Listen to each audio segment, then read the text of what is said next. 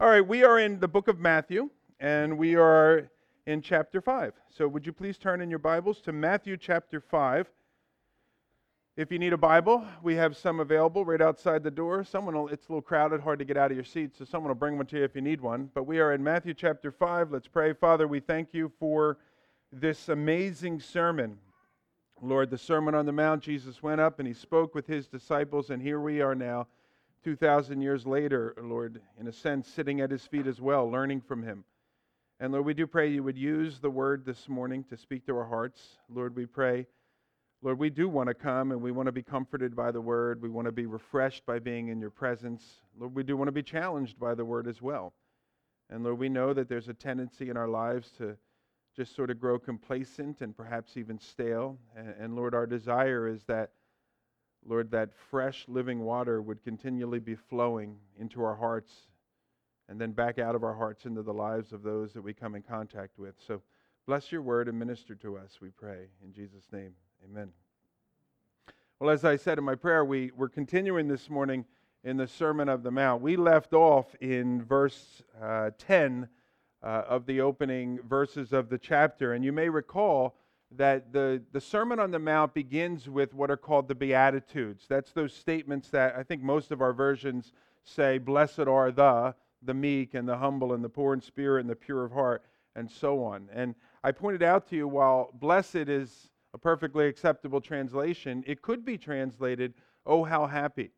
And so we spent some time considering last week this idea of sort of the, the secret of the happy life, and that the happy life is being in uh, harmony with the Lord, essentially, what the Lord wants for you and being in that particular place. And sadly, so often, we, as well as those around us, we run after pleasure, we run after experience, we run after entertainment, we run after prestige or wealth or the accumulation of things, and we go after all of these things and all of these people and all of these experiences. And the end of it all, it brings us to the exact place that Solomon was brought to. You remember the book of Ecclesiastes where it says in the opening chapter, this wealthy man that had everything that he possibly needed, that it says at the end, right around chapter 3 or so, he gets to that place where he finally says, You know what? Vanity of vanities. All is vanity. And he repeats it again and again and again throughout the book because he went after all these other things, and the secret, if you will, to the happy life was not there. And, you know, sadly, the vast majority of people that we come into contact with, and I would suggest every one of us has been there at one point or time and another, the vast majority of our pursuit after happiness leaves us like Solomon, empty and realizing it was vain, and we find ourselves more desperate than ever. And so we have this sermon that Jesus presents where he said, This is the secret to happiness.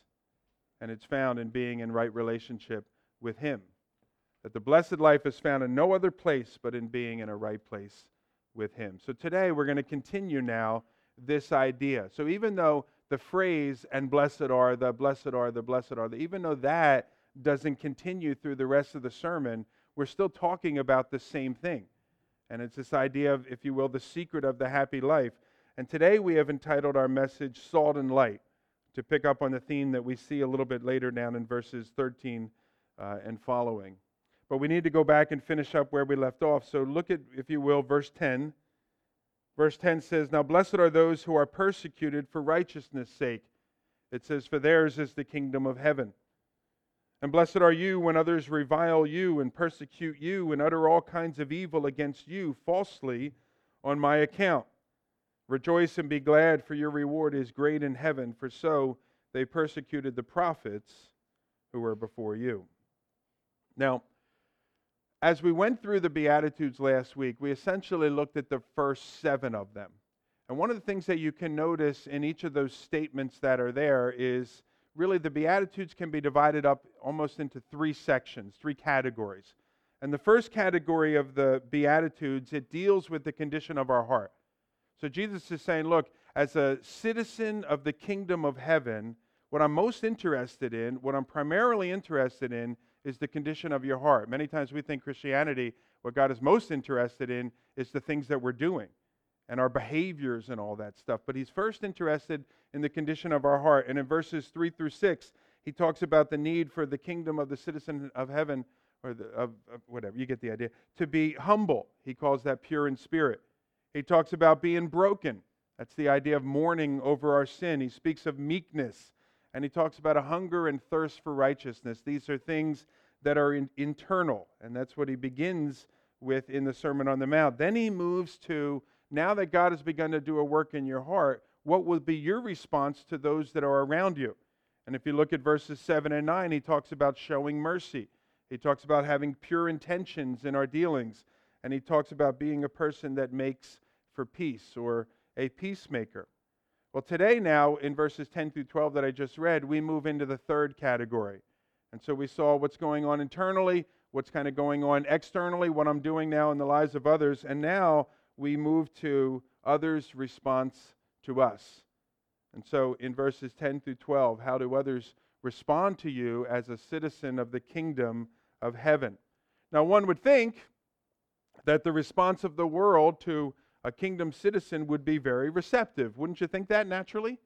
I mean, who wouldn't want to have a neighbor or a friend that is humble, meek, and forgiving? That would be the type of friend that we all want because we're going to wrong them at one point in time or another. And so we want a friend that's going to be humble, meek, and forgiving. Who wouldn't be delighted to work with a person that is consistently seeking to avoid drama and instead make for peace? We would love to have people like that that we have to interact with daily. We would delight to have neighbors that treat us, uh, that we treat fairly and equitably, um, even at expense to themselves. And so you would think that the world would respond wonderfully to the person that is living out these principles of the kingdom citizen. But the reality, notice what Jesus says in verse 10 the reality is just the opposite. And so in verse 10 it says, And blessed are those who are persecuted for righteousness' sake. Why would you be persecuted for righteousness' sake? Well, Jesus points out to expect it. He says the reason why they're blessed is because theirs is the kingdom of heaven. And so rather than receiving the congratulations of the world, because we are living a life that is marked by mercy and meekness and humility and righteousness, Jesus instead promises that the person whose life is marked by those character traits is going to receive persecution or experience persecution. That's quite a Bible promise, isn't it? And you know, I hear that. I'm like, I don't like that Bible promise. You know, if you, you remember they used to have Bible promise books, or you could have little index cards that you put out on your table and read a Bible promise every single day. I'm confident that this one is not in there, this particular promise, because people would say, no, this is broken. I don't want this, you know. The Apostle Paul, he was writing, he promised the same thing about persecution. He said in 2 Timothy, he said, Indeed, all who desire to live godly in Christ Jesus will suffer persecution. I mean, these are promises that I don't think any of us readily embrace or are excited to receive. But for the one that loves the Lord and is seeking to live in conjunction with the ways of the kingdom of God, persecution is to be expected. Now you read that and you're like, well, why is that? Why would a guy, a good guy, good gal, trying to live a good life, be nice to their neighbors, all these sorts of things, why wouldn't that be received? Why wouldn't the world want to receive it? Well, I think there's a couple of possible reasons, and I'm sure there are others as well. I think one reason is this that the follower of Christ that is seeking to live according to these principles may be perceived to be weak, or they perhaps will be received, uh, perceived to be unwilling to stand up for themselves or as a person that can be easily taken advantage of. And so, what does the world do? It does. It takes advantage of that particular person and thinks it can get by on them. So, perhaps that's one reason why the person seeking to live out according to these principles is going to be taken advantage of or persecuted. The second reason may be simply this that the godly life that you are seeking to live testifies against the ungodly life those folks are living. And so the fact that you're showing mercy when they would never show mercy, that cuts to their heart. Or the fact that you're living in such a way that would make for peace, even with your so called enemies, is such the opposite of what they would do that that brings conviction. And then that person is now faced with two options. They can either repent of their hard heartedness of heart, and they can begin to live as by God's grace you're trying to live, or instead they can persecute you and try and get you to convert to their manner of life. And what Jesus says is you can expect the latter.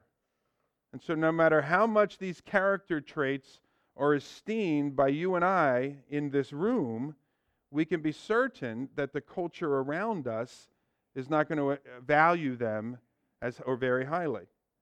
And at some point, push is going to come to shove, and your honesty is going to rub them wrong. Your humility is going to get a little bit too annoying for those that are around you. You're hungering and thirsting after righteousness becomes more than they can bear.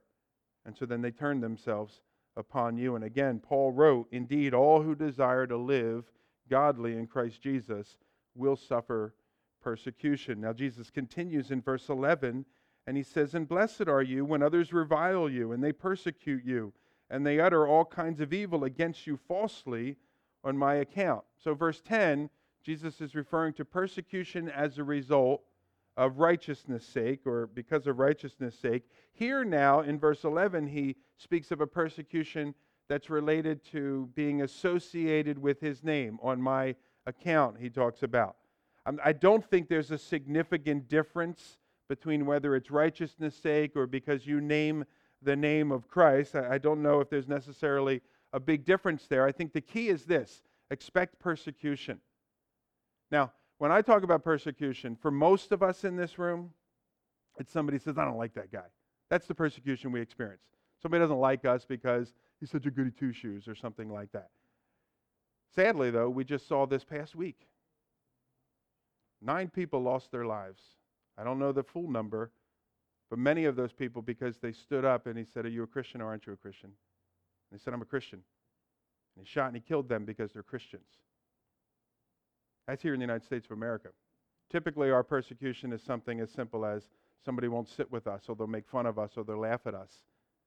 But our brothers and sisters around the world, and in this case on the other side of the United States of America, are being killed for what they believe. And that's been happening through the centuries, through the millennia, since the church itself was birthed. And so, whether the persecution is like what took place in, uh, what was it, Oregon, or as it's taking place in like places like Syria today, or northern Iraq, or North Africa, or Southeast Asia, if it's that kind of a persecution, or it's simply the mocking and the reviling and having all manner of evil spoken against you, as Jesus talks about, Jesus makes it clear in this passage that that is to be expected. And notice what he says, though. Because we would get that and we're like, well, that stinks. That'll just cause me to be miserable, but I guess I'll just go through it. But do you see what he says? He says, Blessed are you. Because even in the midst of that persecution, your heart, your life is linked with Jesus, and that's what you were created to be linked with Jesus. And so there's a blessedness even in that craziness, if you will. Now, let me ask you this. This is sort of the, oh, geez, I knew he was going to ask this question. Do you experience persecution in your life? Is anybody speaking evil of you on account of your relationship with Christ? Now remember this. Each of these Beatitudes, I said last week, they're like a thermometer in our lives. They're indicators of what is already going on. So last week I said if you notice in your life that there's a lack of humility, that's not an indicator to you that you should try harder to be humble. It's an indicator that it's not there and that something is askew and so you should go back to the Lord and say, Lord, why is that? You said that the citizen of the kingdom of heaven would be poor in spirit, and yet I find in my own heart I'm just struggling with pride all of the time.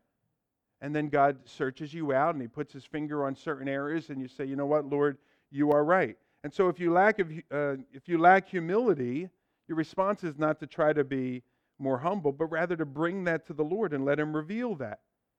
And even so, if you notice in your life that there is no opposition to your manner of living, could that be because you're quote unquote doing something wrong? Now, I'm not saying that we need to go out looking for trouble. But Jesus said is what Jesus said, and what Paul said is what Paul said that all who desire to live godly for Christ Jesus will be persecuted. Now, I don't think you're necessarily, well, you know what? I'm not really persecuted. Nobody really opposes me. As a matter of fact, most people think I'm a good guy. Pat me on the back when I walk down the street, you know, when I interact with people at work or whatever. And I'm not necessarily you're living your life wrong. Could it just simply be this? Could it be the reason that there's no opposition to the life that you're living is because you don't uh, interact with unbelievers at all anymore? And I don't know about you, when I first came to the Lord, everybody I knew was an unbeliever, except for the girl that led me to the Lord. But everybody else was an unbeliever. But as time began to go on, I was like, you guys going to go where? I'm not going there, thanks. And I began to kind of pull away from certain relationships. And before long, three, four, five years, all of my friends were Christians. And everybody I interacted with were Christians.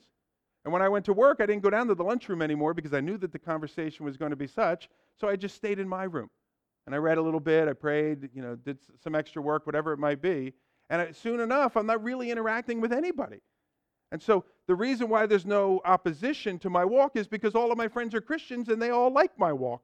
And they want to walk like I walk and I want to walk like they walk. Does that make sense? So maybe it's as simple as you need to get out of your Christian bubble. And you need to go out and interact with some people and hang out with some other people and have opportunities for them to say, I don't like you. And you're like, great, that's fantastic. That's what I was looking for. maybe it's something like that. But maybe and sadly, I suspect this for a lot of us, and, and believe me, I'm speaking to myself. Maybe it's something a little more serious. Maybe the reason you're not experiencing opposition in your life is because of the fact that you name the name of Christ. Because you name the name of Christ, you're not experiencing opposition. It's because maybe your manner of living gives no indication that you do indeed name the name of Christ. Could that possibly it? Are you living as a are you living as a kingdom citizen in such a way that people even suspect that you're a Christian or a kingdom citizen. I came across this story. An honest man is being tailgated by a stressed out woman, could be a man, it doesn't have to be another woman, stressed out woman on a busy boulevard. Suddenly, the light turns yellow just in front of him. He does the honest thing. He stops at the crosswalk, even though he could have beaten the red light by accelerating through the intersection. The tailgating woman hits the roof and the horn screaming in frustration as she misses her chance to get through the intersection with him. As she is still in mid rant, she hears a tap on her window and she looks up into the face of a very serious police officer. The officer orders her to exit her car with her hands up. She takes her to the police station where the woman is searched and fingerprinted, photographed, and placed in a cell.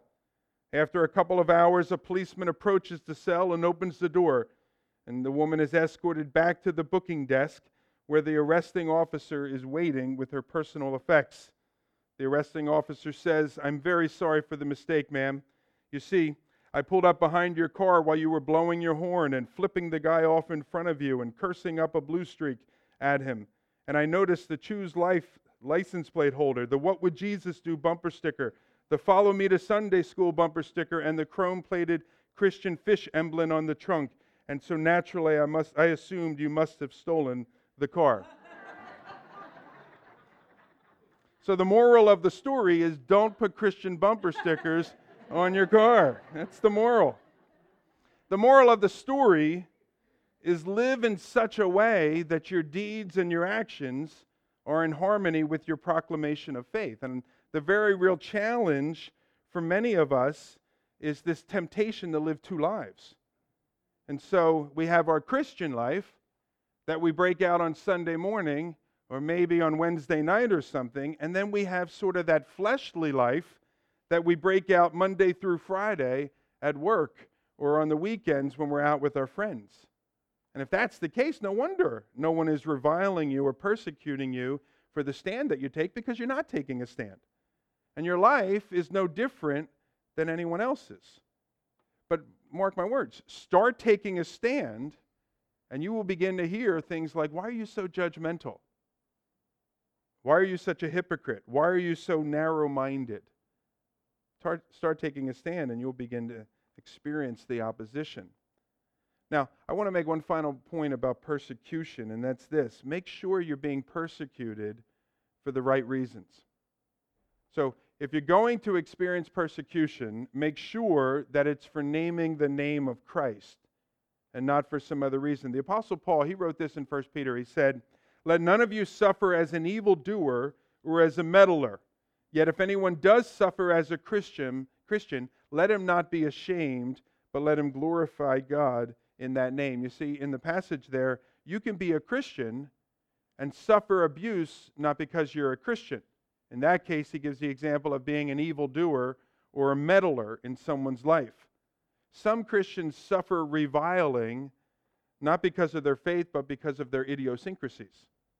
Some are reviled because they constantly feel the need to point out what everyone else is doing wrong. I don't like those people. I don't want to be around those people. And certainly those that aren't led by the Spirit of God don't want to be led around those people as well. Some are reviled because they feel the need to stand out in such a way so that everyone knows that they are a Christian. And what I mean by that is rather than living a quiet and steady life and letting that speak for itself and then being prepared to speak when people approach or whatever, they feel the need to be in everyone else's face about their faith to the point of being annoying. And they're reviled for that reason. Others are just weird and they blame it on Jesus. We don't need to be weird. If you're going to be reviled, make sure you're reviled for the right reasons. And notice what Jesus says in verse 12. He continues, He says, Rejoice and be glad, for your reward is great in heaven, for so they persecuted the prophets who were before you. As a follower of Christ, as a citizen of the kingdom of heaven, the blessed life is one that is in harmony with Him, where His ways become your ways, and thus the responses that He experienced inevitably they become the ones you're going to experience as well. And notice what he says here even though that is the case, it is the cause for great rejoicing. Now, that's an interesting phrase, that statement there, cause for great rejoicing. It could be translated, it, it's properly translated uh, as leaping for joy. It's a term which means irrepressible, demonstrative gladness, that everybody knows the joy that you are experiencing. I remember when my wife and I, I don't know if we were married then, but we, we took a group of youth down to, I think it was, where? Ocean Grove, New Jersey. We, it was a youth thing called Fun in the Sun. And we had this one kid that came on the trip. You know, kids, they all want to go or whatever. And you're like, great, I'm praying for you, buddy, because you need it. You know, and so this kid gets off the bus. He didn't know I was around. I heard him make some statement about what he was going to do with all the girls on the beach or whatever. And he turns around and I'm like, how you doing? And, he, and he, so I was like, this kid, I can't wait to send you home, you know, whatever. so anyway, a couple of uh, nights go by and the gospel is being shared and the kids are being exhorted or whatever. And this kid gets up and he goes up front and he gets saved and he gives his life to Christ. And he comes back to our hotel that particular evening and we're all there. You know, and some of the leaders were downstairs in sort of the, the sitting room of this house that we're in. And we're like, what a great night. Wasn't that something? And the kid had gone up to his room and he comes back down from his room. Nobody told him anything. Nobody said anything about this. He comes down he says, Look, this is the music that I've been listening to. And, you know, I, I can't imagine it's going to be any good for me. And he says, I want to get rid of it. I want to destroy it right now. And it was awesome because, you know, sometimes we're like, we can force that on people, but God just brought that into this kid's heart. Nobody said a word about it. And so this kid takes all this music that he had and, and so on. And so we we're like, well, great, let's go. Now we littered but I think it's okay. We went to this little lake that is there on the corner, and we took these cassette tapes and threw them out into the middle of the lake, and it was great. Now, yeah, I know it's terrible. I didn't do it. Uh, that was terrible, you know. So anyhow, uh, then you know it was after curfew. It was late at night, but we were with the leader and, and all of that, and we went up on the boardwalk, and we did what we ended up calling the victory dance. And the victory dance was you just essentially leap and jump for joy and you punch your hands in the air, but you can't say a word because it's curfew. and Ocean Grove is no, do- no joke. Those people are serious down there, you know, but we leaped for joy. It was irrepressible, demonstrative gladness. Anybody that was observing, either we were drunk or God had done a good work, you know, and that's what they saw. And so uh, the, Jesus says you should leap for joy. He says you should rejoice and you should be glad, for your reward is great in heaven. And there's probably a few reasons for that. Number one, because notice what it says there you are in good company. He says, because so too were all of the prophets, they were persecuted. And secondly, he says, because your reward in heaven is great. And as a citizen of heaven, that's what we're talking about here, that's ultimately what should matter to us, isn't it? is that our reward in the home that we are a citizen of, or the place that we are a citizen of, uh, our reward would be great there. So others might ostracize us and marginalize us because of our faith, and you might not get that job because you're not cutthroat enough for the job. Or people might take advantage of you because of your propensity to offer forgiveness, or they might take your possessions, or they might even take your life, as Jesus says on account of him. But what they can't take from you is your reward in heaven. And as he says here, for in heaven great will be the reward for suffering for the name of Christ. And because of that, we can leap for joy with gladness despite the suffering. Suffering. So blessed are those that are persecuted for righteousness' sake and on account of Christ, for great is their reward in heaven. Well, that ends the blessed section. But as I said, the rest of this passage uh, and sermon, it goes on for three chapters, two more chapters and a half. It continues this idea of what the blessed life is like. And so we, Jesus says this He says in verse 13, He says, You are the salt of the earth. But if salt, if salt has lost its taste, how shall its saltiness be restored? It's no longer good for anything except to be thrown out and trampled under people's feet. You are the light of the world, he says, a city that is set on a hill, which cannot be hidden. Nor do people light a lamp and they put it under a basket, but they put it on a stand, and it gives light to all in the house. In the same way, Jesus says, Let your light shine before others, so that they may see your good works and give glory to your Father who is in heaven. So he begins by declaring two things about the disciple. He says, You are the salt of the earth and you are the light of the world. Notice this. He says, You are the salt of the earth. You are the light of the world. Not you must be, not you should be, or not you have to become these things, but he says that you are. And as the follower of Christ, you either are fulfilling that calling or you're not fulfilling that calling. But that calling is nonetheless yours. You are the light of the world. You are the salt of the earth. So let's talk about what that means. Well, first off, when Jesus spoke to his disciples and he said, You are the salt of the earth, they immediately began to think of what salt was used for in that day. And salt in that day, similar in many ways to what it's used for in our days, but salt in that day was a very valuable commodity. In fact, many people were paid for the end of a day's labor in salt. They were given salt and the expression worth his weight in salt, it comes from those days there. So if a guy is out there, and I'll use me as an example, 185, you know, something like that, and I got 185 pounds of salt, well, then I am a pretty good worker, or might be, perhaps a little bit more weight than 185, uh, perhaps there. But the point is this that a good employee worth his weight in salt, the believer is a valuable commodity purchased by the very blood of Christ on the cross. So that would be the first thought that jumps into the minds of the listener. A very valuable commodity purchased by the blood of Christ on the cross. Additionally, as a kingdom of, the, of heaven, like salt, the believer has a preserving influence. We don't typically do this very much, but salt can be used to preserve. And in a day, historically, in the days before refrigeration, salt was used to preserve meats from decay. And in the same way, believers are to preserve, or we know the end of the Bible, perhaps to sort of slow down the, decay, the decaying process that this world is rapidly moving toward. And so we have a preserving influence in society. Salt also adds flavor. I had some eggs this morning and they were dry uh, and they just weren't that tasty. But I put some salt on there, threw a little pepper on there, and suddenly they tasted uh, quite good, actually.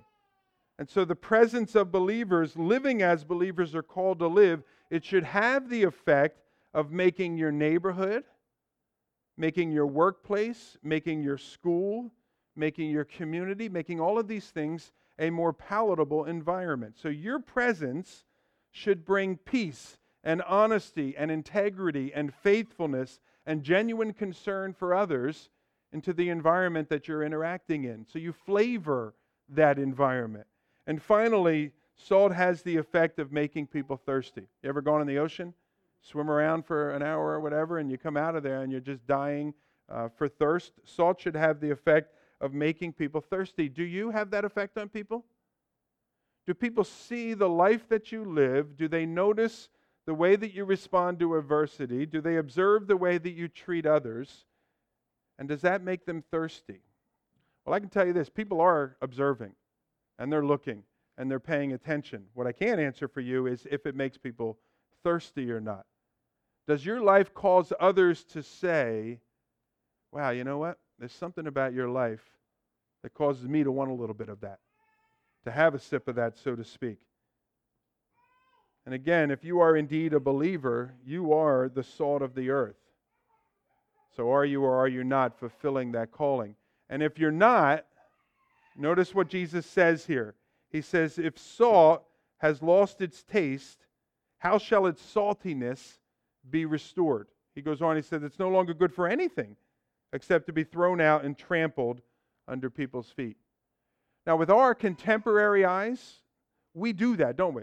We take salt, we throw it out on the, the road or whatever to make sure the ice isn't as slippery or whatever. So we might look at that and we might say, well, you know what? I guess ideally it's for a piece of meat or something to flavor the food, but I guess it's not a big deal. At least I'm being used for something. Well, that's not Jesus' intention here.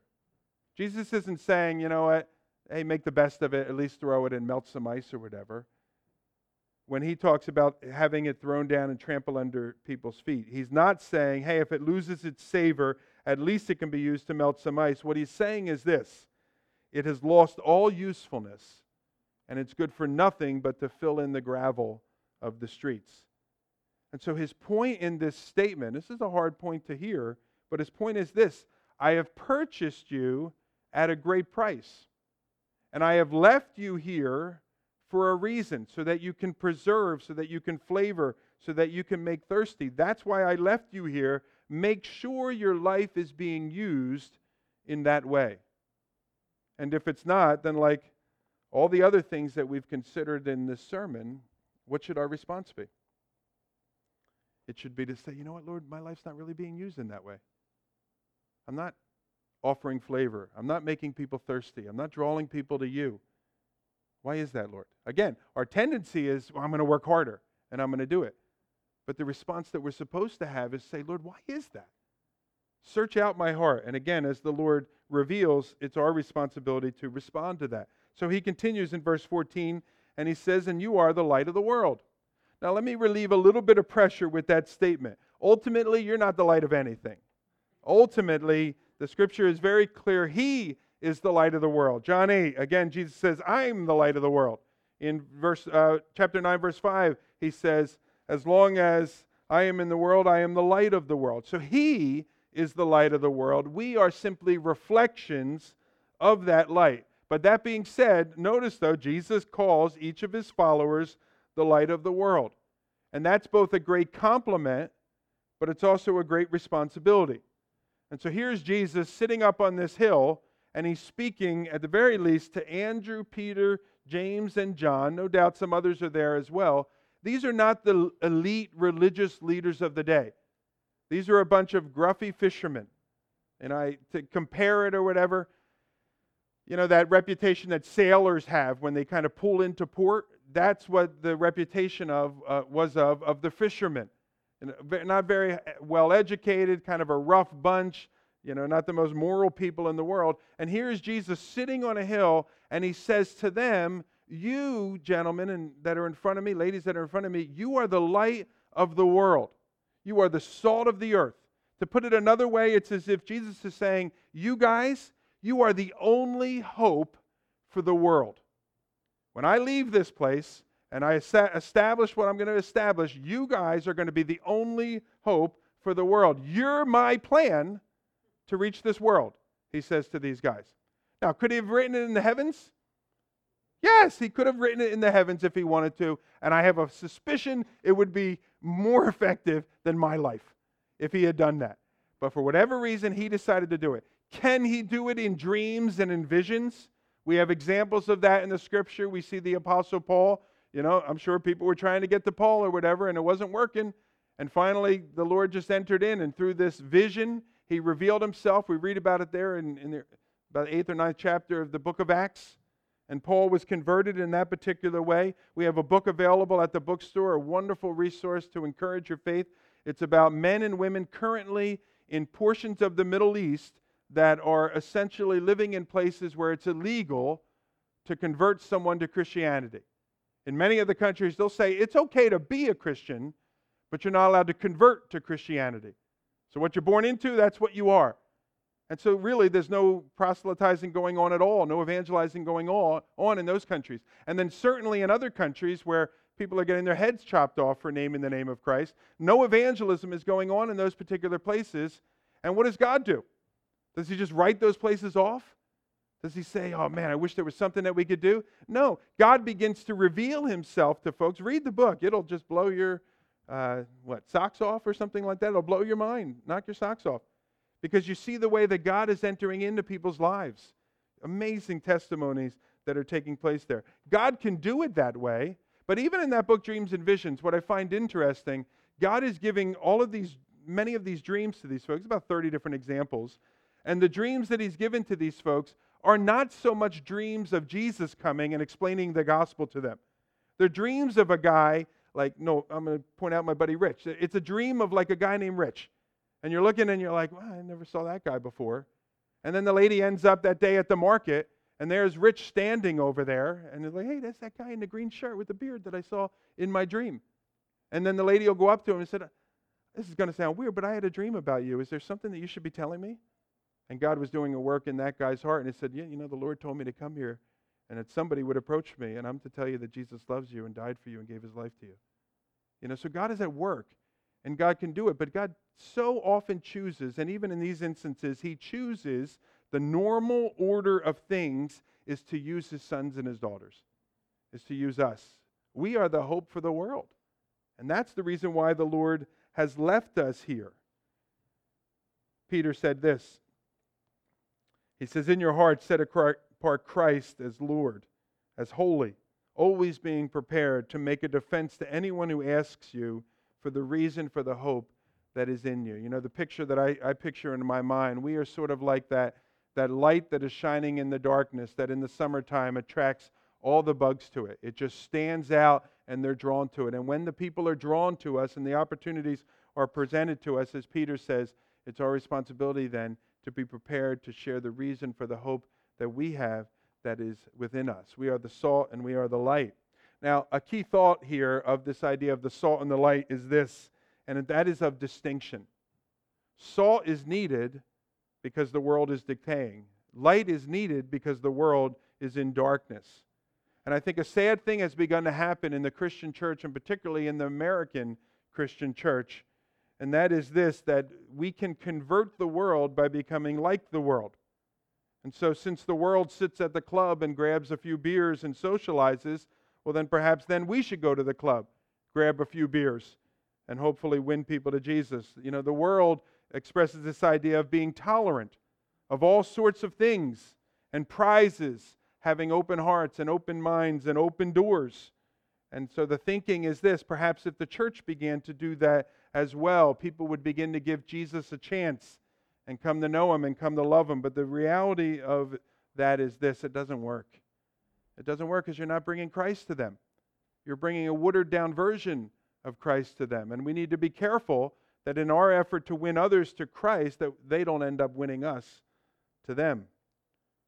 If our Christianity, quote unquote, is indistinct from the world, then we have missed our purpose altogether. Jesus says, You're the salt of the earth, you're the light of the world. He says, You are a city, look in verse 14, that is set on a hill.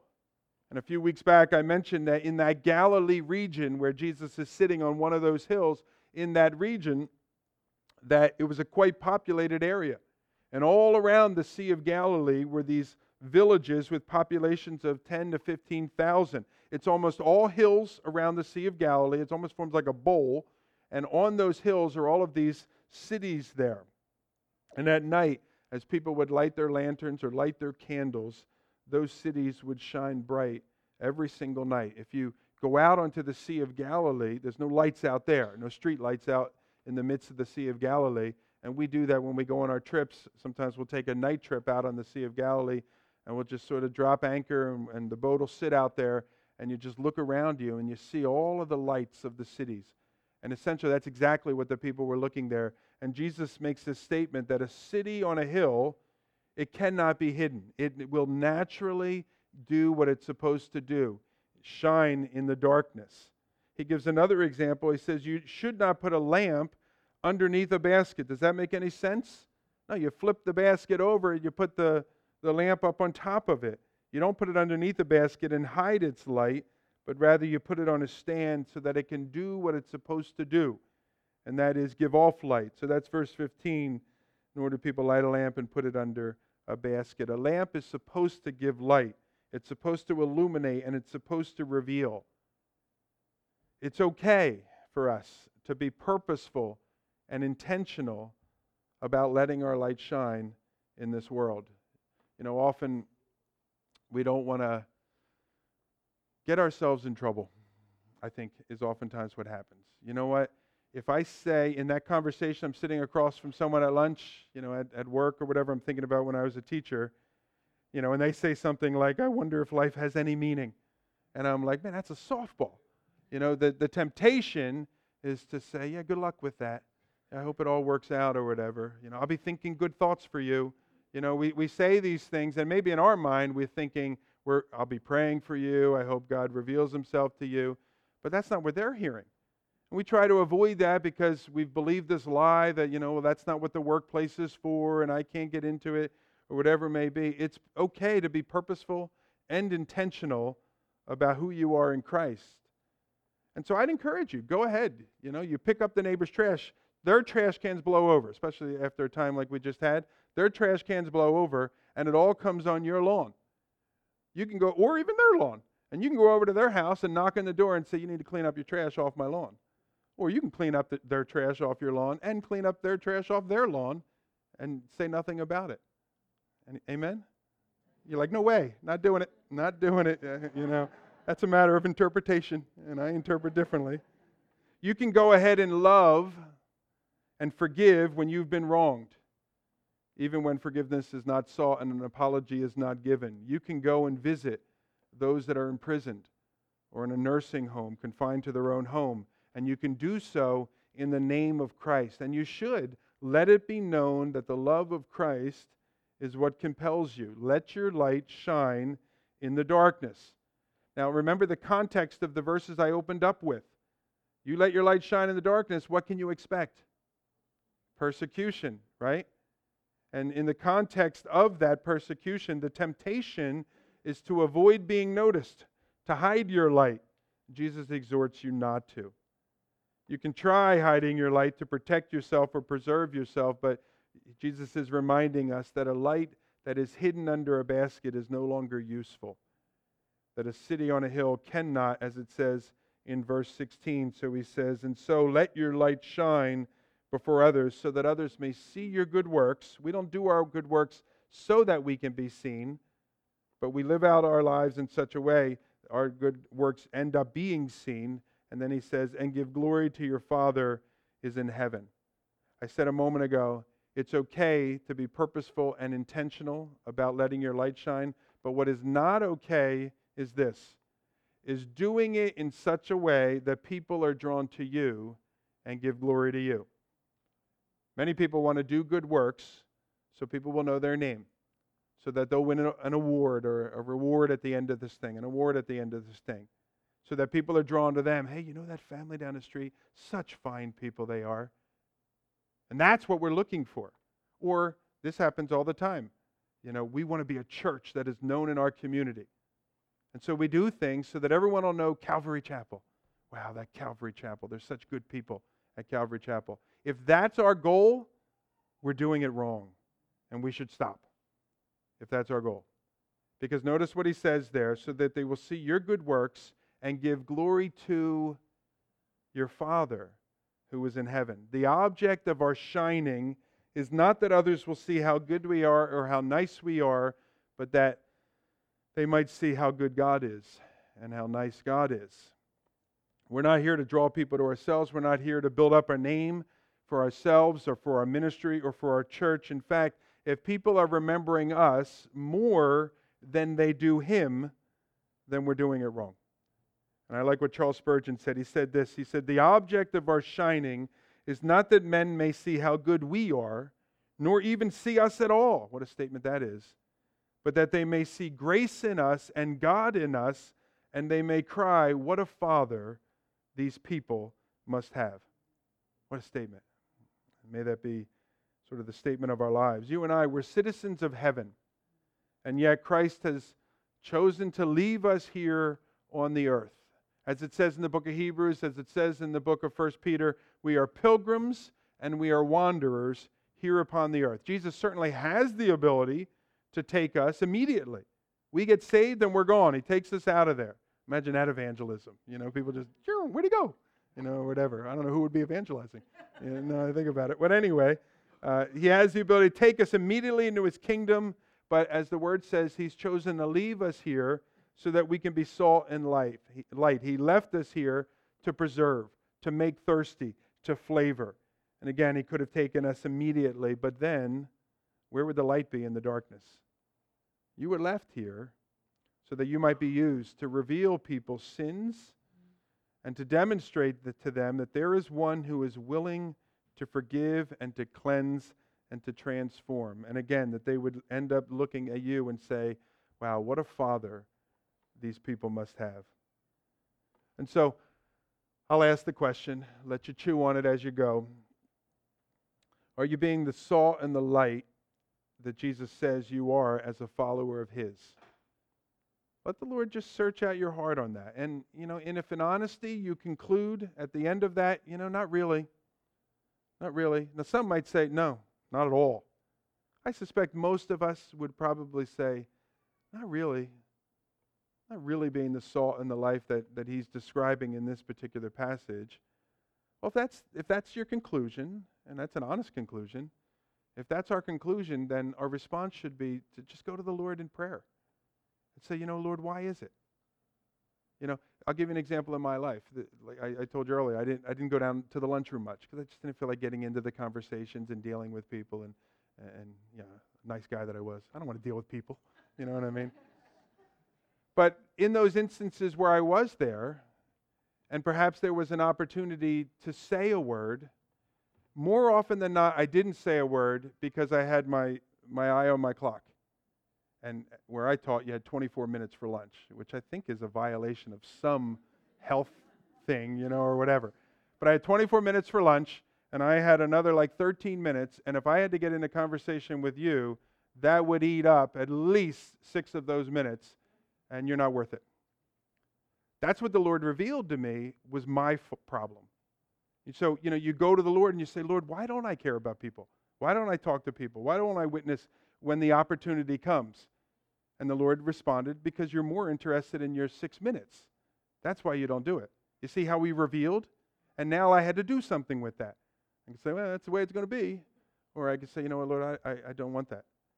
And I can begin to change that and, and so on and so forth. So when the Lord reveals, when you petition Him to show you why, you need to respond to that. Amen? Amen. Father, thank you. Lord, I, I, just feel like we're going through a personal tutoring session with you. Lord, where you're, you're taking our lives, you're kind of laying it out there in front of you and in front of ourselves. We're sitting at a table, you on one side, our life kind of in a book in front of us, us on the other, and, and you're just putting your finger on areas and you're taking us through. Lord, how gracious and merciful of you to do that. Lord, I just love the fact that though you've gone sort of physically into heaven, Lord, you've given us the gift of your Holy Spirit and you live with us here on the earth. And you minister to us and you draw us and you work in our lives. And so, Father, I pray that you would keep doing a great work. Lord, that no one here, none of us here, would come to that place where we're content. You know what? I've arrived. I'm everything I need to be in Christ but that rather we would just keep seeking you so that you may keep showing, keep revealing, keep opening up our hearts to the change and the transformation that you want to do. Lord, as we've been praying, Lord, give us the courage to respond, Lord, when you put your finger on an area. Lord, we, we desperately seek, Lord, this blessed life. Lord, not blessed in the sense that the world would define it, but as you define it. Lord, right with you, unhindered in relationship, walking as you would have us to walk. Lord, running uh, after you with all of our hearts. Lord, thank you for the promise of Scripture that we will seek you and we will find you when we search for you with all of our hearts. Father, I just ask that that would be the desire of each of our hearts as we go. And I pray in Jesus' name, amen.